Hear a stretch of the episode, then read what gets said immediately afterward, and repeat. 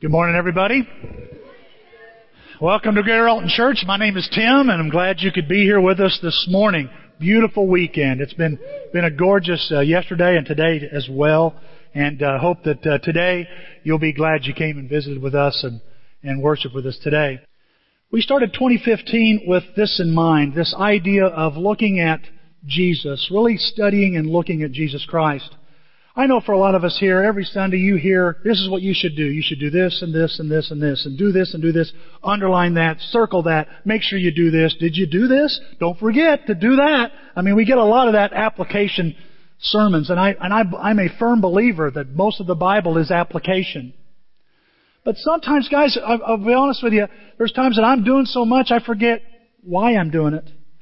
And, and so I have to look at the bedrock you know, the Bible says somewhere, that's how, that's a, a fancy way for a preacher to say, I can't remember exactly where, but I know it says this. Okay? It says that even when you've done all that you're commanded to do, or all that you should do, you're still an unprofitable servant. Did you know that? The Bible says that. Why is that? I mean, after I've done all this stuff and I've been faithful and I give and I work and I read and I study and, and I try to forgive and I try, you know, I'm trying to treat people better, what, um, what do you, you know, that's a lot of stuff to do, Tim. And you're telling me that Jesus says you're still an unprofitable servant. Why is that? Well, I believe this is the reason. When you take everything you do and you put it before everything God has done, there's no comparison. And that so, so this idea, and that's why I think sometimes when we're doing things, we're doing things for the Lord, we're applying, we're trying to be Christians, we're trying to obey, we're trying to serve, we're doing all these things. Sometimes we can get so hooked on that and say, Lord, I'm doing all this stuff. And we get frustrated, discouraged, lost in all the details, and we forget. This is all under this great shadow of all the things God has done. That the little things I do, and really they are little compared to what God has done, that what God has done is the motivator. And that's why 2015 we are spending the whole year focusing on Jesus and what He has done, what God has done. That's why we, you know, here we are, week 10. We're still in our first series. When's this series going to end? I don't know. There's 200 names for Jesus. That's four years of material. That's a long time. But, but I want you to know that, that we're going to, we're, we're focusing on, on what are people and what does even God say He is and, or who He is? What do people say he, who He is? Um, and these phrases and descriptions are all designed to help us understand Jesus better we're doing that series. We're going to follow that up with another series called The Parables of Jesus. We're going to look at what Jesus, the stories he told. Jesus was a word craft or a wordsmith. He loved using stories to illustrate his points. We're going to spend time doing that. And then after that, we're going to have a series, just Jesus with the people. We're going to look at Jesus and his encounter with people. Because I want to, I want to love and I want to learn and I want to be like Christ. How about you when it comes to people? And he was in this broken world and you watch how he treats people. And we're gonna, we're gonna focus and uh, focus on who he is, what he says, and what he does so we can get a bigger idea of this, I want to call it just this canopy, this huge shadow of everything that God has done. So that when he asks you and I to do something, we don't hesitate. We're so motivated by God's love and grace. And that's why we've been looking at here recently. We've over the last 10 weeks, we've been looking at this question. Who do you say I am? I didn't ask that question. Jesus asks that question. In fact, the passage, here's the passage we get it from in Matthew. It's up here on the screen. Well, it's over above Jesus' head. And, um, wow, there, oh, it's, it's moving around. Here's what it says. When Jesus came to the region of Caesarea Philippi, he asked his disciples, he asked people who followed him, who do people say the Son of Man is? He does kind of like a little straw poll. What are people saying? This is a pagan city. There's not a Pharisee or a Sadducee within miles. This is a Roman, Gentile-filled city. And he says, who do people say? And they say, well, to be honest with you, some say you're John the Baptist. Others say Elijah. Uh, still others, Jeremiah or one of the prophets. And so Jesus looks at them and says, yeah, okay, what about you? Who do you say I am? You know, Jesus says, you know, so what have you decided? Everybody else, you've taken a poll, you've gotten an idea. What do you think? How do you see it? See, this is a very important question every disciple needs to ask them themselves. Because it's how you answer this question is going to shape how you follow Jesus. How you answer this question is going to shape your expectations, your strategy, your plans, your outlook, your behavior, your values, your response to what God has to say. Right now, right now, this very second, you are living the way you are based on the concept you have of Jesus. You are living, making choices and decisions based on how you see Jesus Christ. If you don't see Him as much, guess what? Your choices don't include Him very much. When, if you see, you see that He's forgiving, guess what? You're probably forgiving. If you see Him as a radical that's trying to shake up things, guess what? You're probably going to be radical and shake up things. You say, well, I don't, I, I don't shake up things. Then you better look again at how, your concept of Christ. I'm not very forgiving. You better look at your concept of Christ. And the thing is, guys, and I say this to me and not just to you, okay? It doesn't matter what other people think of Jesus as much as you do. As much as I personally think of Jesus. I mean, I got people that put the, ran things down my throat, pushed it in my, pushed my face in it, kicked, pushed, guilted, shamed, motivated, dangled reward in front of me, trying to get me to do something for Jesus. But guys, I'll tell you what, what I think about Jesus is really going to be the ultimate decision maker in my life, and the same is true for you. It cannot be somebody else's. You know, my sons, uh, I've raised them the best I can to be Christian men, but they don't have my faith. How you know that, Tim? It's different. It's different.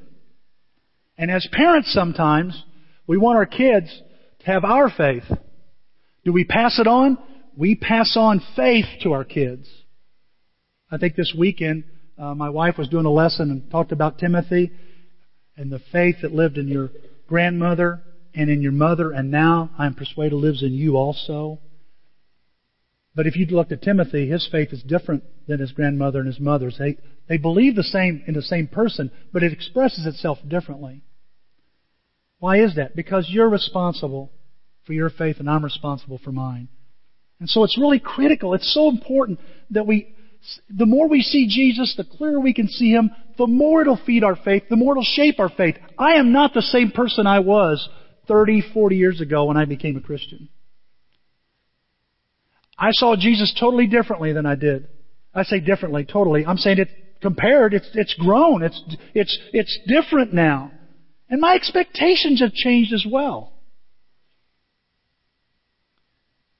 And I hope as we study Jesus out here, guys, as this church, is that, that I really hope that you you know that your faith is going to change over time and hopefully grow as you step back and see more and more of what Jesus Christ is all about. What's the Bible say? I hope the, uh, something like Paul says, I hope you can figure out and, and know how deep and wide and how high the love of God is. Why, it's so big, Tim. It takes a lifetime to understand.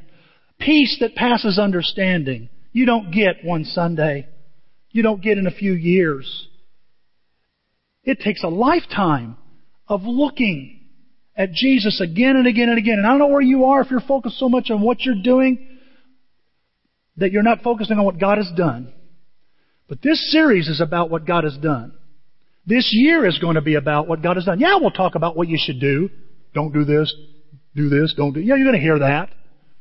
But hopefully you're going to walk away this year with a deeper and clearer understanding of who Jesus Christ is that'll motivate you that any given moment when you, when you feel His Spirit call you to do something, you say, Yes, Lord, I am your servant.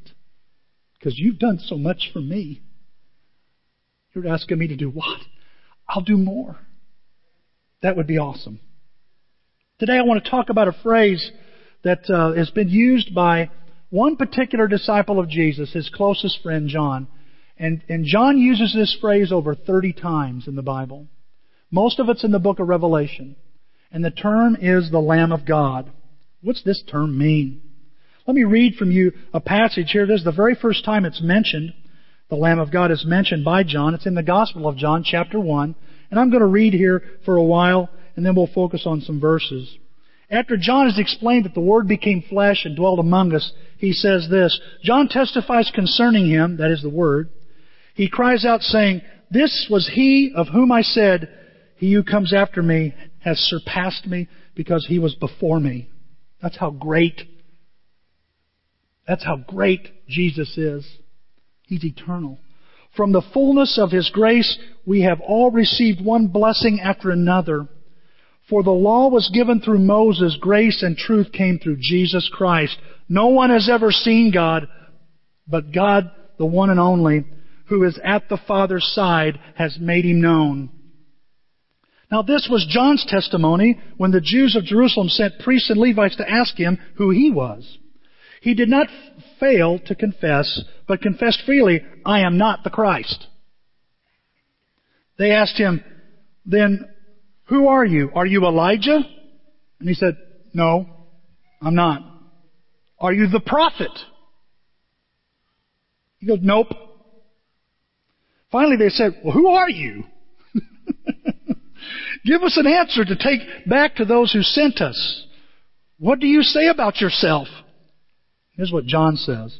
Here's a chance for him to brag, folks. Here's a chance for him to go, look what I'm doing. And here's what he says. John replied in the words of Isaiah the prophet, I am the voice of one calling in the desert, make straight the way of the Lord. That's Isaiah 40, by the way. Now some Pharisees who had, who had been, been uh, sent questioned him, why then do you baptize if you're not the Christ, nor Elijah, nor the prophet? He goes, I baptize with water. John replied, But among you stands one you do not know. He is the one who comes after me, the thongs of whose sandals I'm not worthy to untie. Says, I'm not even worthy to touch his shoes. That's the difference between me and Jesus Christ. There's no one, listen to me guys, there's nobody like Jesus. Nobody. No man, no woman, no one like Jesus Christ. And John's clear about that. All this happened at Bethany on the other side of the Jordan where John was baptizing. The next day, John saw Jesus coming toward him and said, Look, the Lamb of God who takes away the sin of the world. There it is, the first time you see it, where John mentions it. This is the one I meant when I said the man who comes after me has surpassed me because he was before me. I myself did not know him. Look at this. He says, I don't know him. But the reason I came baptizing with water was that he might be revealed to Israel. Then John gave this testimony. I saw the Spirit come down from heaven as a dove and remain on him. I would not have known him except that the one who sent me to baptize with water told me. He says, only God revealed this to me. I had no idea who it was. And then all of a sudden, I see a dove light on this man, and I hear a voice from heaven says, This is my son. Listen to him.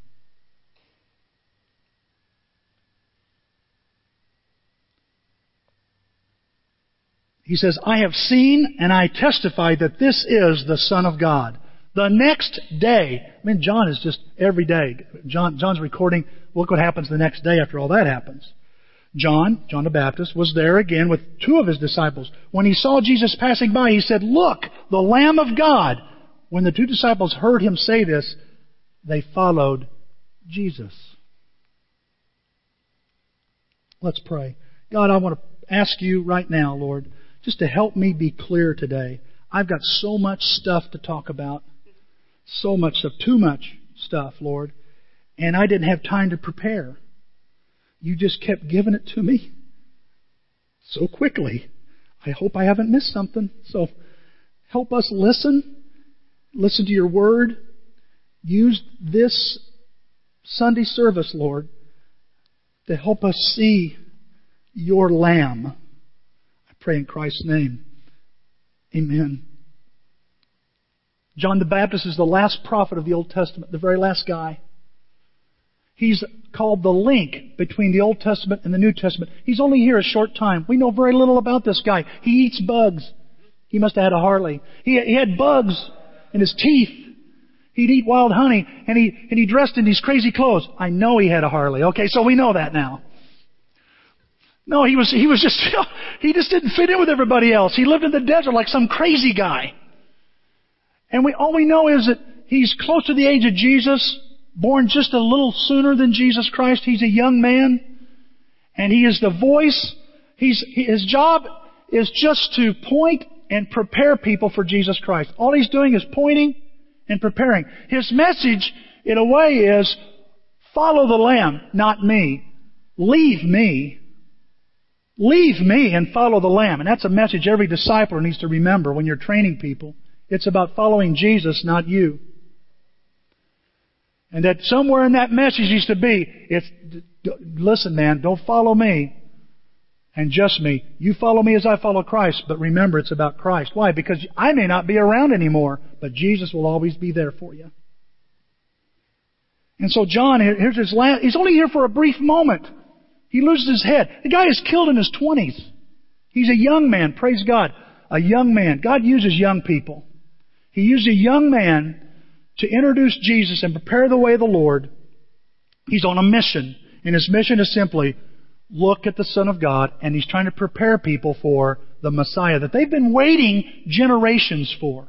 Look what he says in your notes or up here on the screen. Here's that first verse in John 1:29. The next day John saw Jesus coming toward him and he said, "Look, the Lamb of God who takes away the sin of the world." He's saying, "Behold, the Lamb of God," as I think the King James says. I like the word behold.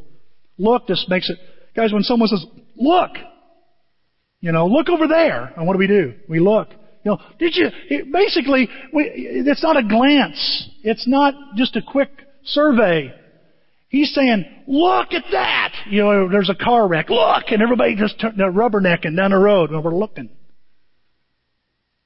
It means to study, to admire, to stare at, to focus on.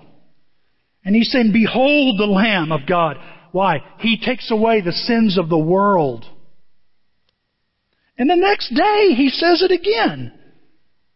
He saw Jesus passing by. He said, Look, the Lamb of God. And we know that the two of his disciples leave John and start following Jesus. And if you keep reading John 1, they even write down the time that they met Jesus. It was four in the afternoon. That's how much it impressed them. See, this is a major statement when you say Lamb of God. A Jew that's going to get a Jew's attention when you say, Behold the Lamb of God. Look at the Lamb of God. Because Jews understood what lambs were about. They were about sacrificing and eating. That was it. You sacrificed them and you, and you sacrificed a lot of them. I think Chris did a great job explaining that. How many millions of lambs and goats and bulls? I mean, it's like, you ever been to a slaughterhouse? You ever been near a slaughterhouse? It doesn't smell pretty. I wonder how the temple, I mean, all that incense is going up, but a lot of blood being shed. Especially if it was a crazy weekend. Imagine the line then on Monday. No, when they see when they see the Lamb of God, they don't see what we see. We don't see when we think of lambs, we think of little bundles of wool. you know, Mary had a little lamb. Little lamb, little lamb. You know, we learned that as a kid. That's what we think of. Not the Jew. He thinks of lambs that are being slaughtered and killed at the temple. Because every day it's happening. And he knows it. Every day. Two lambs are being sacrificed. One in the morning and one at night, uh, in the afternoon, at three in the afternoon. Every day. Passover. This lamb. And by the way, when they think of the Lamb of God, they think of a lamb like the Passover lamb.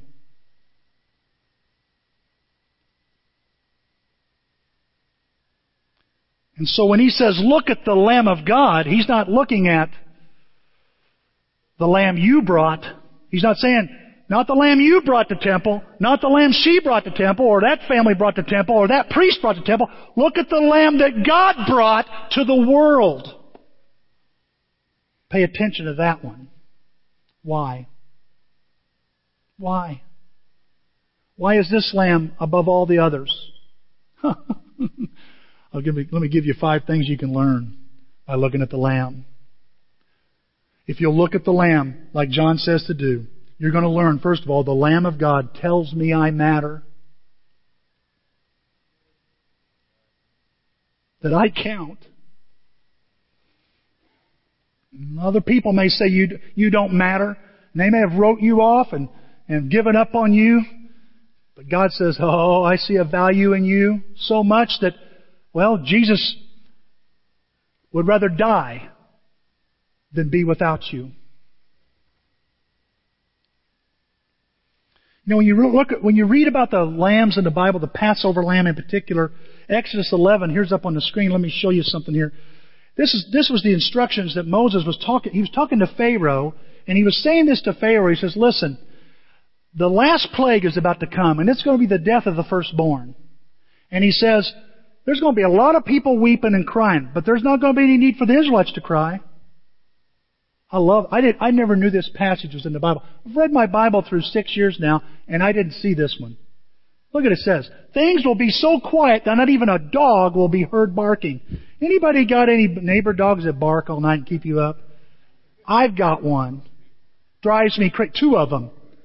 Oh, tempting. It's so tempting to get my airsoft or my paintball rifle and dress up in black and sneak out there. But I don't want you to read in the paper, local preacher shooting the neighbor's dogs. Thought about putting a little antifreeze out there. They like that. I know. I'm just telling you. I, I, two in the morning. Why are these dogs barking? Why do dogs bark? How come? I, anybody done door knocking? You walk up. How do you feel when you go? And then you, little old lady comes up. Hi. What is, what is it we like? Well, we're inviting people to church. I love church. I'll be there.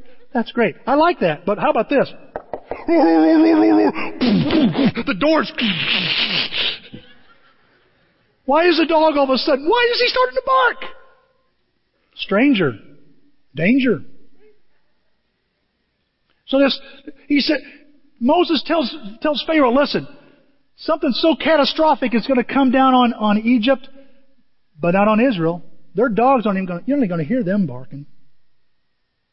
You know, when the, when the death angel came, you know what people heard? Mothers and fathers crying. Dogs barking. There was a commotion, but not in Israel. He, goes, he says, let me tell you what's, let me tell you because of this, then you Egyptians will know that the Lord is good to the Israelites, even while he punishes you. Now how's that possible?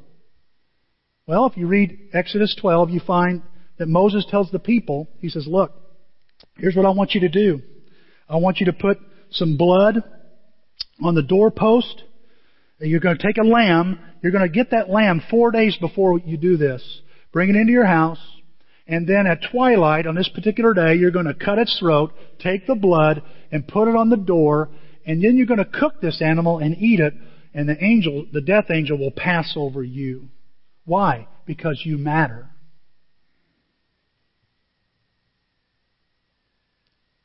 You matter. It's a mark of distinction.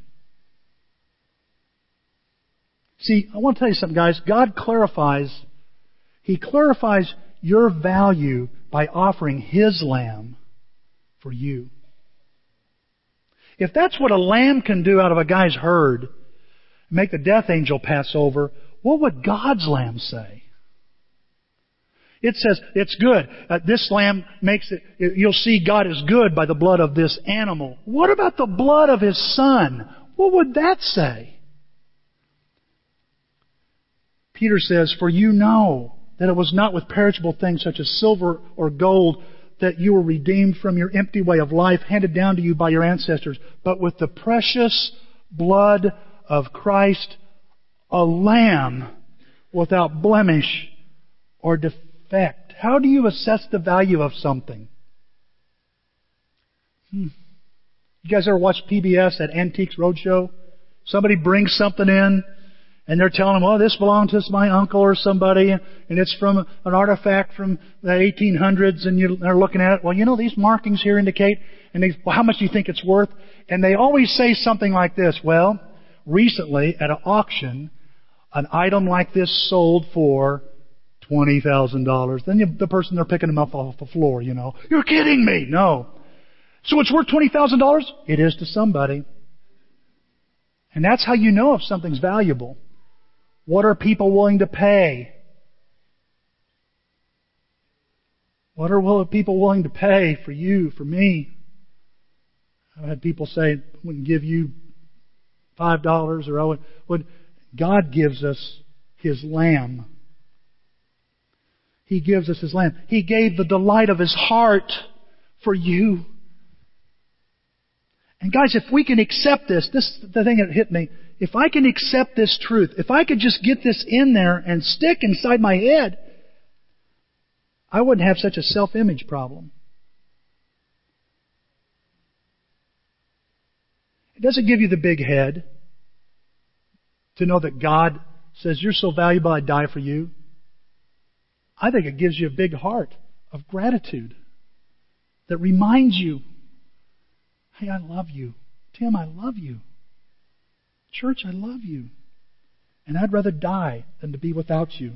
That's the first thing I notice about this Lamb of God. I think John is saying the Lamb of God really talks about God's love here. Here's the second thing the Lamb of God, when we study it, we'll learn, and that is the Lamb of God is spotless. The Lamb of God is spotless. First Peter again, he says, You were bought with the precious blood of Christ's death.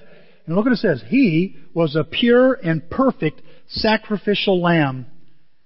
As I was looking at this, you know, this, this, and um, I know Joanne Bateman's in the crowd, and, Joanne, this reminds me of the Leviticus study, is what it's reminding me of. This Leviticus study. Because I'm looking at this lamb again, revisiting it. I'm so glad we did Leviticus, because it really helped me understand again how important this point is. Leviticus records 17 different uses for lambs. 17 different uses for lambs. From the Passover lamb to the two lambs they offered every day. At 9 a.m., one was there, and then 3 p.m. in the afternoon. These guys, guys, listen, these were not your run of the mill lambs. You just walk out to the herd and grab one and bring it over. No, this, this lamb, according to the Old Testament, it had to be spotless. These lambs were special. These lambs were healthy. There was not a flaw on them. They weren't diseased.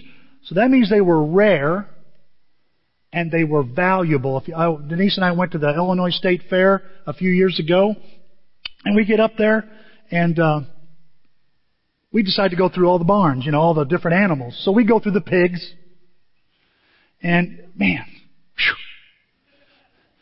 and I, it's been a while since I, I grew up on a pig farm. My whole school smelled like pigs because nobody ever said, man, you stink. We all smelled like pigs and cows. And so we're walking through, we walk through the pigs, and I don't forget, uh, when that whiff hit me, I went, I went, Denise goes, man. And I go, you know what my dad used to say? He'd go, you know what I smell? And I said, I think you're smelling crap. No, I'm not smelling crap very backhand me. Well, what do you, what do you, he goes, I smell money. And then we go through the cows and the horses and the chickens, and then we get to the sheep. And I remember Denise and I looking at these sheep. They were bringing them in. And these weren't the kind I remember seeing as a kid at, at uh, Dale Woods' house on, when we'd stop and drop them off every day at the bus. These sheep looked like sculptures. Their hair, their wool was trimmed perfectly. Not a, they, they didn't, their ears were perfect. Everything was, everything, everything was polished. It was, they were just pristine. And I'd listen, you know, there'd be somebody, they'd take one over and, ah,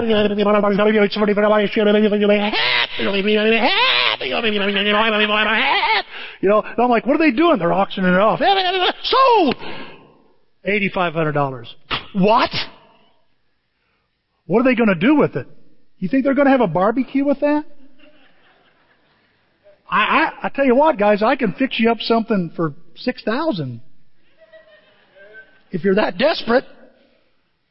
You know what they're going to do with that lamb? They're going to do with that sheep? They're going to use that and breed.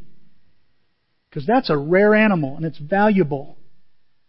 So what God is, what is God saying by don't, don't you bring me nothing blemished in Malachi 1? He goes, don't you dare bring me.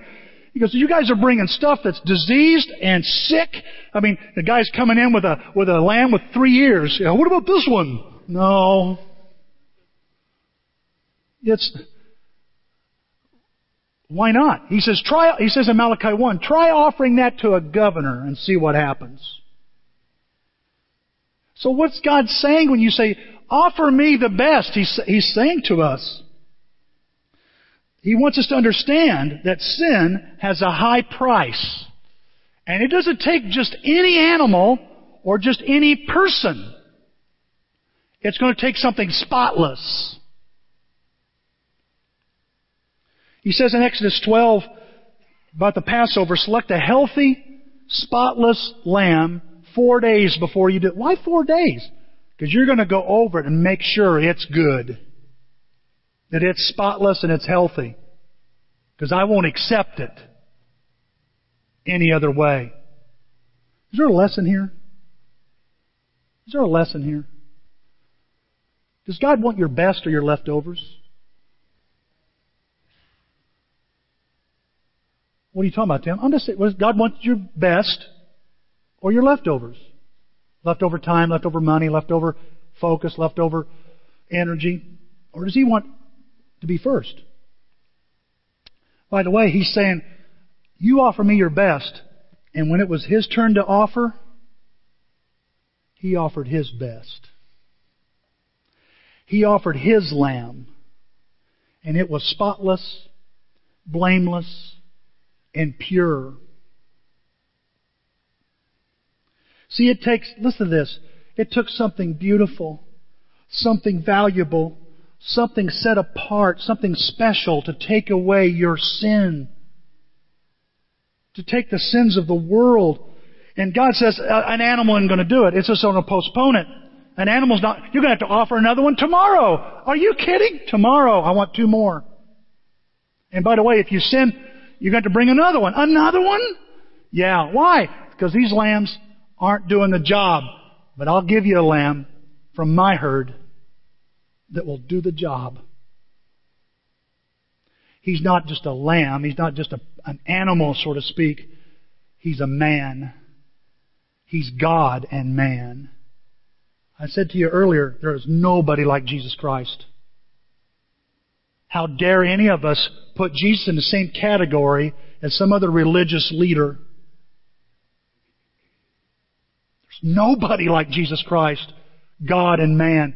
He was sired by the Holy Spirit, not by a man. And so he walks on the earth, God in the flesh, perfect and spotless. And he deserves preeminence. He deserves a worship unlike anything else. Nothing can be worshiped, should be worshiped, admired, sacrificed for, like the Lamb from God. I want to tell you, I just feel so inadequate explaining this. Because I'm good at telling you what to do. And I'm lousy at telling you what God has done. I'm going to get better at it. I'm going to get better at this. It, in, in 1 John 3, it's not on the screen, it's not anywhere, it's in the Bible if you want to read it. It says, He appeared so that He might take away our sins, and in Him is no sin. 1 Peter 2.22 says, Christ did not sin or ever tell a lie. Can you say that? I can't. I, I can't say that. Can anybody? Never sin. I, there's people in the Bible, guys, like Daniel. There's nothing said bad about him. But you know he sinned. Otherwise, he'd have been our sacrifice. Joseph, hardly, you know, he's, he's such a good light, faithful to God. But you know he sinned. Or else he'd have been sacrificed. There's no one like Jesus. no lamb like him. So when you look at the lamb, let him have that special place in your heart.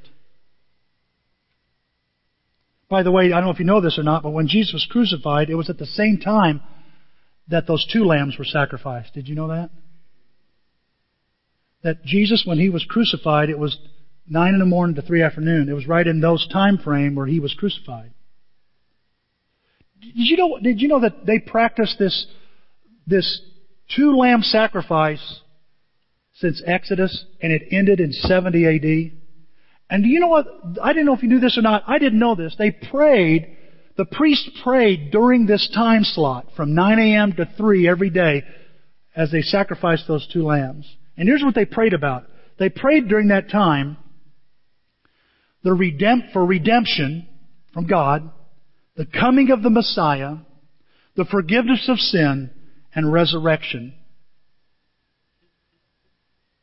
Is that wild?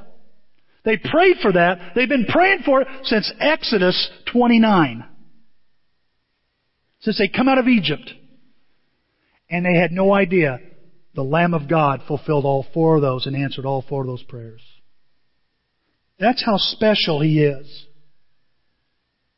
Is He that special to you? He was spotless. And He should be treated as holy in your life. Number three, the Lamb of God was offered for everyone. If you watch the Lamb of God and look at the Lamb of God, you're going to notice he was offered for everyone. John points that out. He says, look, the Lamb of God who takes away the sin of the world. Once a year, the Passover lamb was, was sacrificed.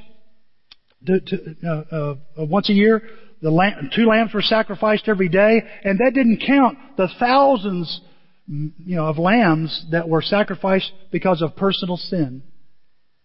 Temple was busy. And I said, like I said before, remember this now. All these lambs were brought by somebody, by a person, on their behalf. If you were to think about it today, you know, it'd be like, you know, Floyd brings a ram. Mike brings a ram. You know, Jen brings a, you know, Jan, you know, all you guys, Matt, Corey, you know, we all bring a lamb. Mike brings a lamb. You know, Jim Shrimp brings the lamb. He might have to bring two. But anyway, no, but he brings the lamb. Everybody brings a lamb. You know what I'm saying? All of us are bringing a lamb. Who's, who's hurt for my herd? This is your lamb, yeah. And if you remember in the temple, you put your hand on the head and you cut its throat and you let it bleed out in your hands. And you'd feel that body quiver, life quivering out of it. And I think God wanted you to know this, this living thing, innocent living thing, died in your place. But the Lamb of God, folks, was brought by God. It's not your lamb, it's His. He, want, he wants to give this lamb to you. He wants you to make this lamb yours. Because you have something in common with this lamb. Your sin, my sin, is on this lamb. And God brings Jesus, a perfect man, not like the other things that have been sacrificed. This lamb isn't like the other lambs that took away the sins of the Jew or the person that's personally offering it. This lamb is going to take away the sins of the whole world.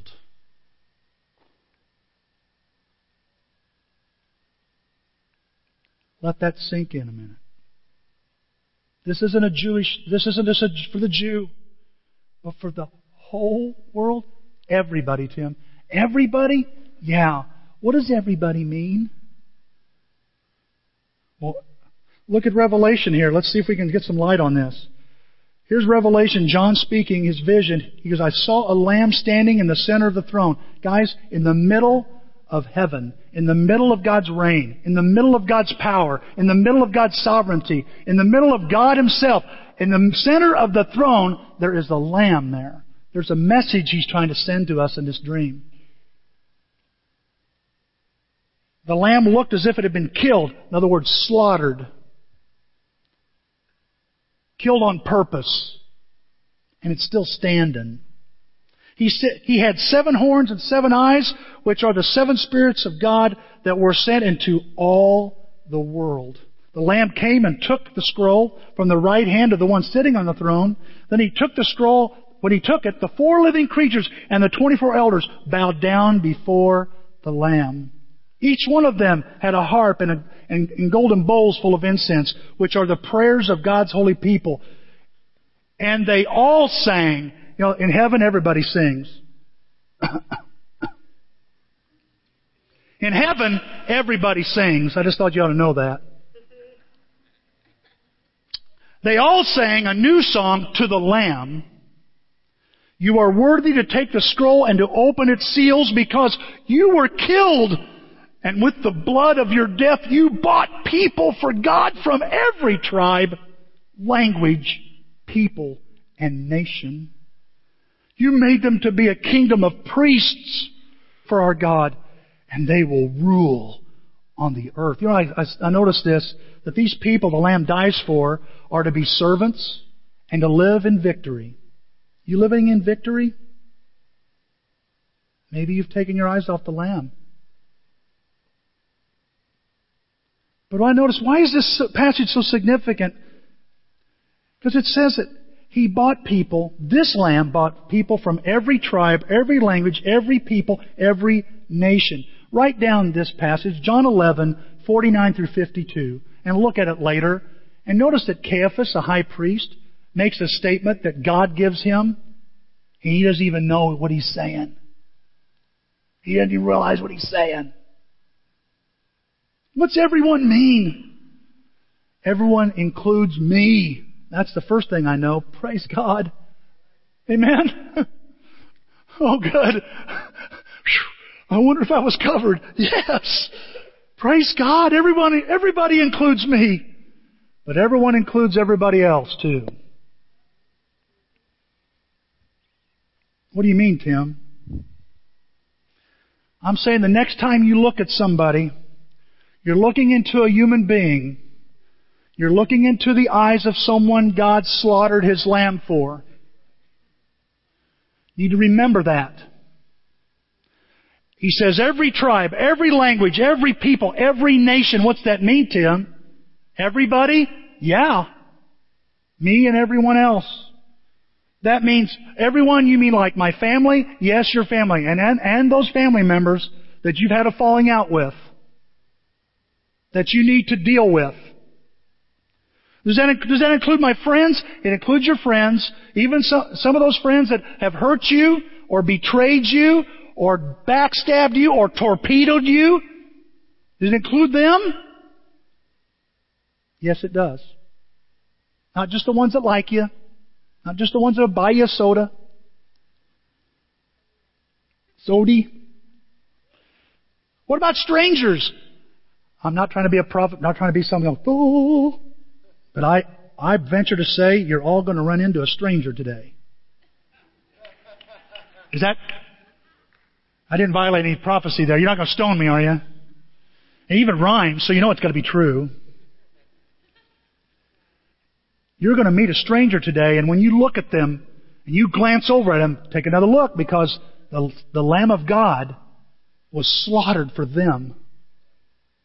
You know, Caiaphas, let me tell you what he says. One thing he does say. He says, he says that we don't, they're saying we need to get, this Jesus, is, everybody's going to end up following him. He says, no, no, no, no, no. Don't be messing with him. Because he's going to call not only Israel, but everyone that's scattered back together and they be one. Caiaphas doesn't even realize high priest is saying this Jesus is going to die for the whole world. Every tribe Every language, every people, every nation. Does that mean race? A different race? Absolutely. Different color? Absolutely. Different, different amounts of education, different amounts of money in their pocket? Absolutely. Everybody. What about the lesbian and the homosexual?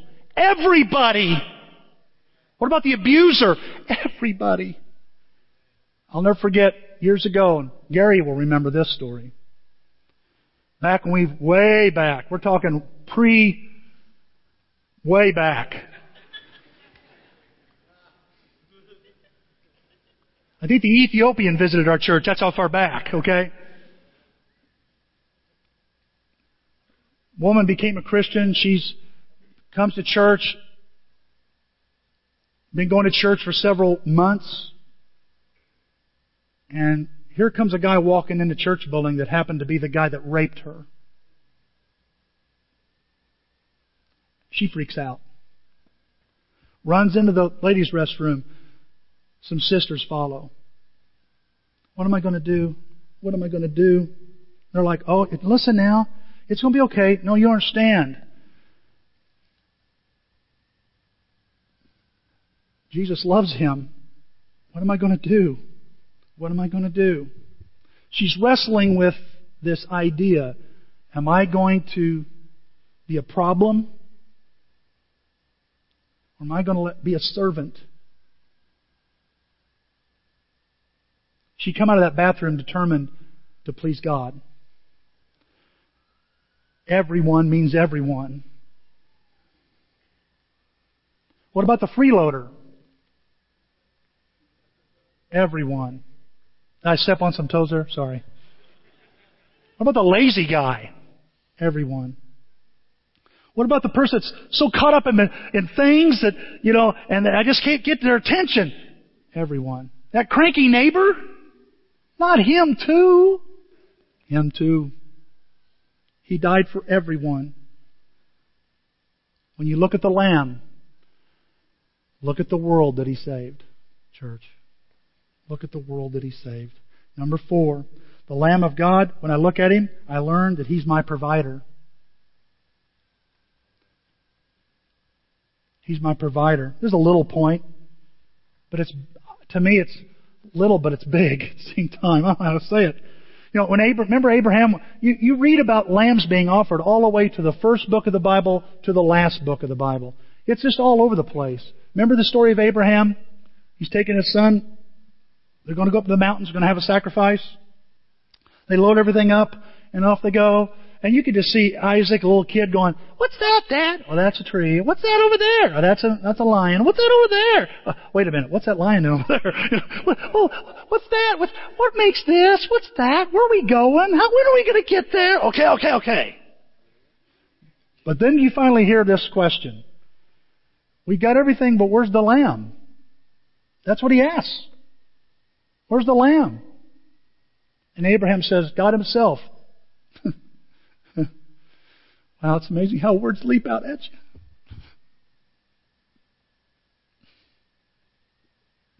God Himself. What I can't provide, what you can't get, God will get for you. God Himself will provide the lamb for the burnt offering. Wow. Never saw that till now. God Himself. And did He? He sure did. He sure did. And when Moses comes along, look what it says here when Moses comes along. Here in Exodus, he says, he says, um, Take care of them lambs until the 14th day of the month, when all the members of the community of Israel must slaughter them at twilight. He goes on, he goes on to say this. He says, after you, after you do that, he says, Then they are to take some of the blood and put it on the sides and the tops of the door frames of the house where they eat the lambs. So as the death angels passing over, they're eating the lamb that was slaughtered for them. I don't know if it's, is there a connection to the Lord's Supper here? Is there a connection to the words Jesus says, if you're going to, you know, you're really going to follow me, you must eat my flesh and drink my blood? I, I didn't study that part, maybe. I just noticed that I noticed this, that while they're being protected, God is providing. He's providing with a lamb. Revelation. Look at this. Look here. Revel- here. From Genesis to Revelation. Look at this. Revelation 7. For the Lamb who is in the midst of the throne shall feed them and shall lead them unto living fountains of water and God shall wipe away all their tears from their eyes. What do you need from God this morning? What do you need from God? The Lamb will provide. You need hope? My marriage, Tim, I don't even know where to start. Start with God. Start with the Lamb. I'm, I'm just so I'm just so worried about things. Start with the Lamb. Look at the Lamb. Don't look at the problem so much. Look at the Lamb. I'm so discouraged at work and I don't, well, I don't know what the future holds. Well, the Lamb is already there. He, John the Baptist said he, he was before him and after him. He's already there waiting for you. You're not going to be alone. He provides. I guess that points in there for me because I need to know that. I worry way too much. What's the last thing?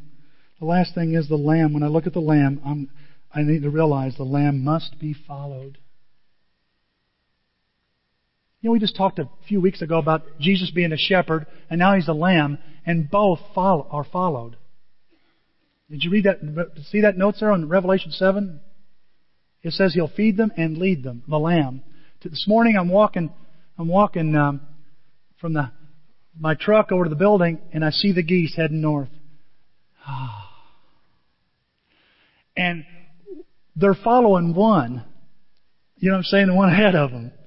Some of them are in V's, some are in straight lines. When I was a kid, we'd have pigs, and we tried to get them out of a pen. When one finally crossed, went through the door, they all begin to follow. And sheep operate the same way. That first lamb that moves, they all kind of follow. Cattle work that way. Horses work that way. If you can guide the lead one, you can guide the whole herd. And what happens to John the Baptist when he says, Look at the Lamb? Look what happens. He says, The next day, will I follow the Lamb? Will I consciously believe, trust, and follow the Lamb? Somebody, um, is it Revelation? I want to say Revelation 14:4. And if you've got a Bible, we don't say this much in and turn there. Um, let, let, me read this to you. I thought this was interesting.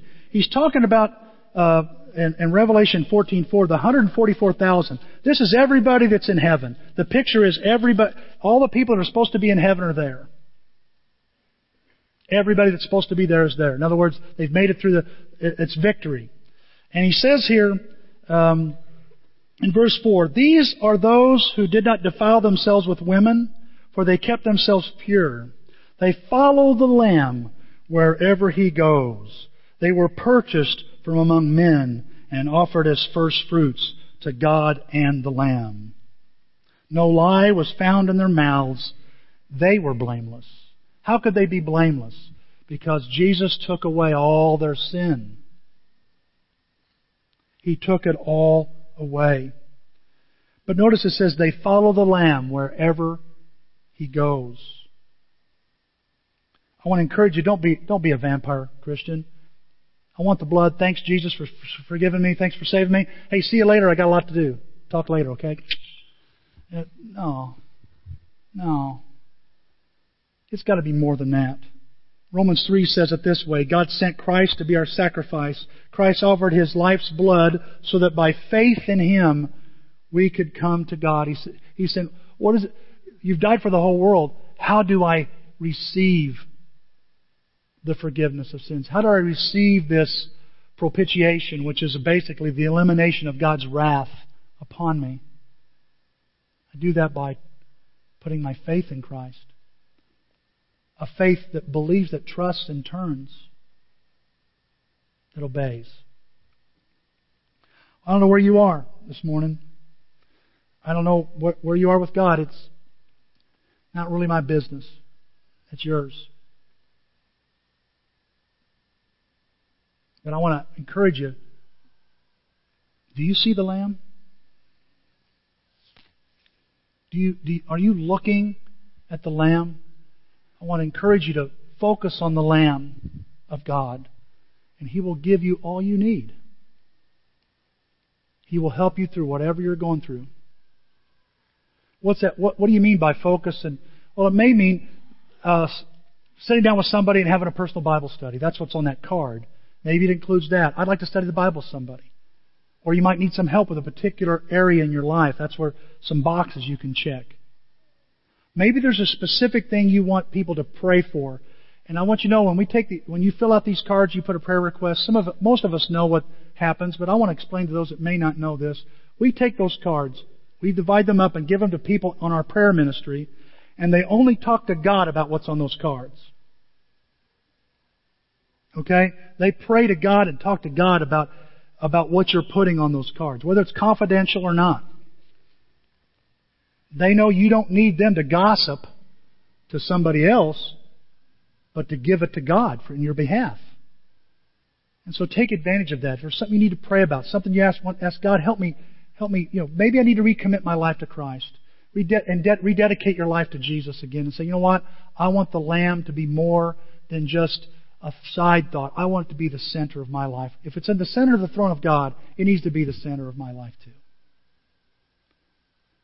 We're going to give you some time after I pray. We're going to give you some time to collect those or fill out those cards. Then we're going to, while we sing a song, and then we're going to sing another song and collect those cards. And then we'll be through with our service. May God richly bless you to walk and follow the Lamb of God. Let's pray. Lord God, thank you for this morning, Lord. Thank you for this statement. What a description. Father, we want to concentrate before your throne here, asking your help. Lord, I, I know there's some of us here this morning that really don't know what to do. Father, our, our self image is shot. And Father, we pray that as we look to Jesus, we look at your Lamb, Lord, we see how much we matter, and, and our hearts be filled with gratitude. Lord, I pray that, that as a church here, that we'll also understand and comprehend, Father, where you, your Son needs to be in our lives. He was spotless. He was a perfect sacrifice. So we don't have to worry about our sins coming back to haunt us. They can be gone and taken away. Lord, I pray, Father, that, that we see that you, you, you were, your Son was offered for everyone, Father. Everyone. Not just the people we like, but the people we don't like. Not just the people we get along with, but the people we don't get along with. And Father, let us see how much you provide. That like Abraham would say, you yourself will provide. And help us see how much you, you can provide through Jesus. And Lord, I pray that help us follow you. We're not very good at it sometimes. Sometimes we, we wander off. I mean, we are like sheep. Help us look at the Lamb, look closely, and follow as best we can. Well, I know somebody here needs to study the Bible. They need to get in the Bible study. They're not sure where to start. I pray you give them the courage and the faith to start looking in their, their Bible with somebody. They make that decision today.